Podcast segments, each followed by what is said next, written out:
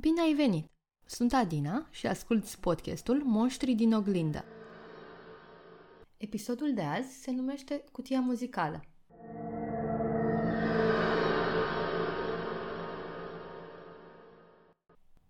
De unde o ai? Am găsit-o atunci când am dărâmat casa primită de la bunici. Era ascunsă în pereți, răspunse Magda. E o cutie muzicală care încă mai funcționează. Uite, când o deschid, odată cu melodia, o balerină se învârte. Mereu mi-am dorit una. Pare foarte veche. O să o păstrez. Magda păstră cutia muzicală misterioasă, dar și aceasta, la rândul ei, păstra un secret. A pus-o pe noptiera de lângă pat, iar, înainte de somn, îi dădea drumul să cânte, muzica fiindu-i ghid în drumul ei spre tărâmul viselor. În prima seară, visă cum se afla în casa a bunicii. Era în bucătărie. Bunica acolo, iar mirosul de plăcintă cu dovleac o îmbie. Bunica scoase plăcinta aburindă din cuptor, iar Magde îi lăsă gura apă și ceru o porție. Dar nimeni nu o observa. Bunica, bunicul, tatăl și fratele ei, dar copii în acest vis, se adunară în jurul mesei, aglomerând camera cu râsete și conversații. Magda privea la ei, dar aceștia priveau prin ea. Încercă să vorbească cu ei, să-i atingă, dar mâinile ei se transformau în ceață.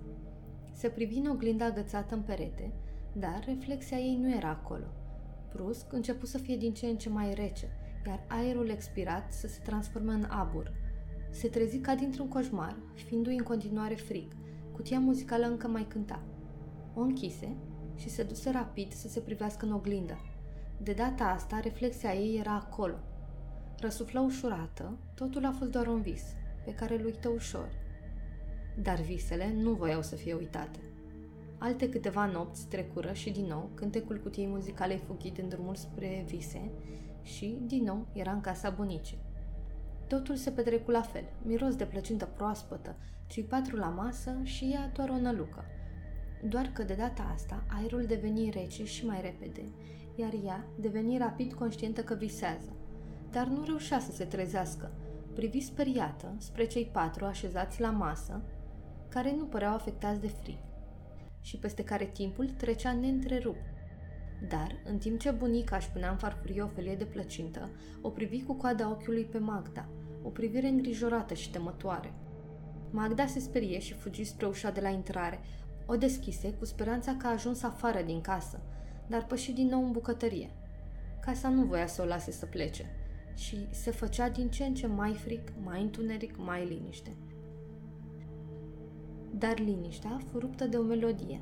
Era cutia ei muzicală, iar Magda merse după sune, în altă cameră, unde văzu balerina din cutie. Doar că de data asta în carne și oase, înaltă, o grătăcitor și un zâmbet de gheață, ce aducea creasă zăpezii, îi zâmbi Magdei făcând-o să tresară de spaimă.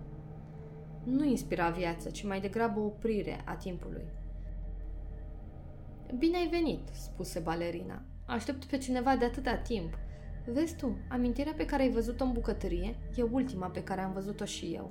M-au zidit ca pe un prizonier, în locul unde și eu am trăit și de unde am fost blestemată să nu mai ies. Ce pot eu să fac e să aduc oamenii aici. Cât încă nu eram prinsă între pereți, cântecul și dansul meu au adus câteva persoane, care acum sunt prinse cu mine aici. E greu să mai ieși acum de aici. Îți recomand să ne împrietenim. Timpul de acum nu va mai exista, precum nici viața ta de acum încolo. Magda fugi din nou spre ieșire, dar, la fel ca data trecută, ușa o duse înapoi în casă.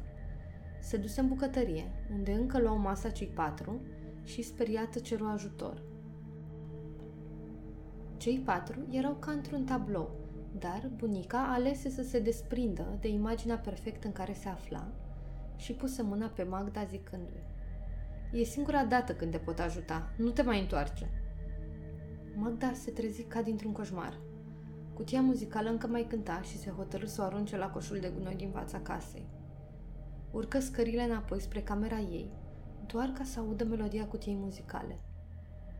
Aceasta încă se afla pe noptieră și cânta. Magda era sigură că nu visa și că tocmai a aruncat cutia. Frica o cuprinse din nou și înțelese de ce cutia a fost ascunsă în pereți atâta timp.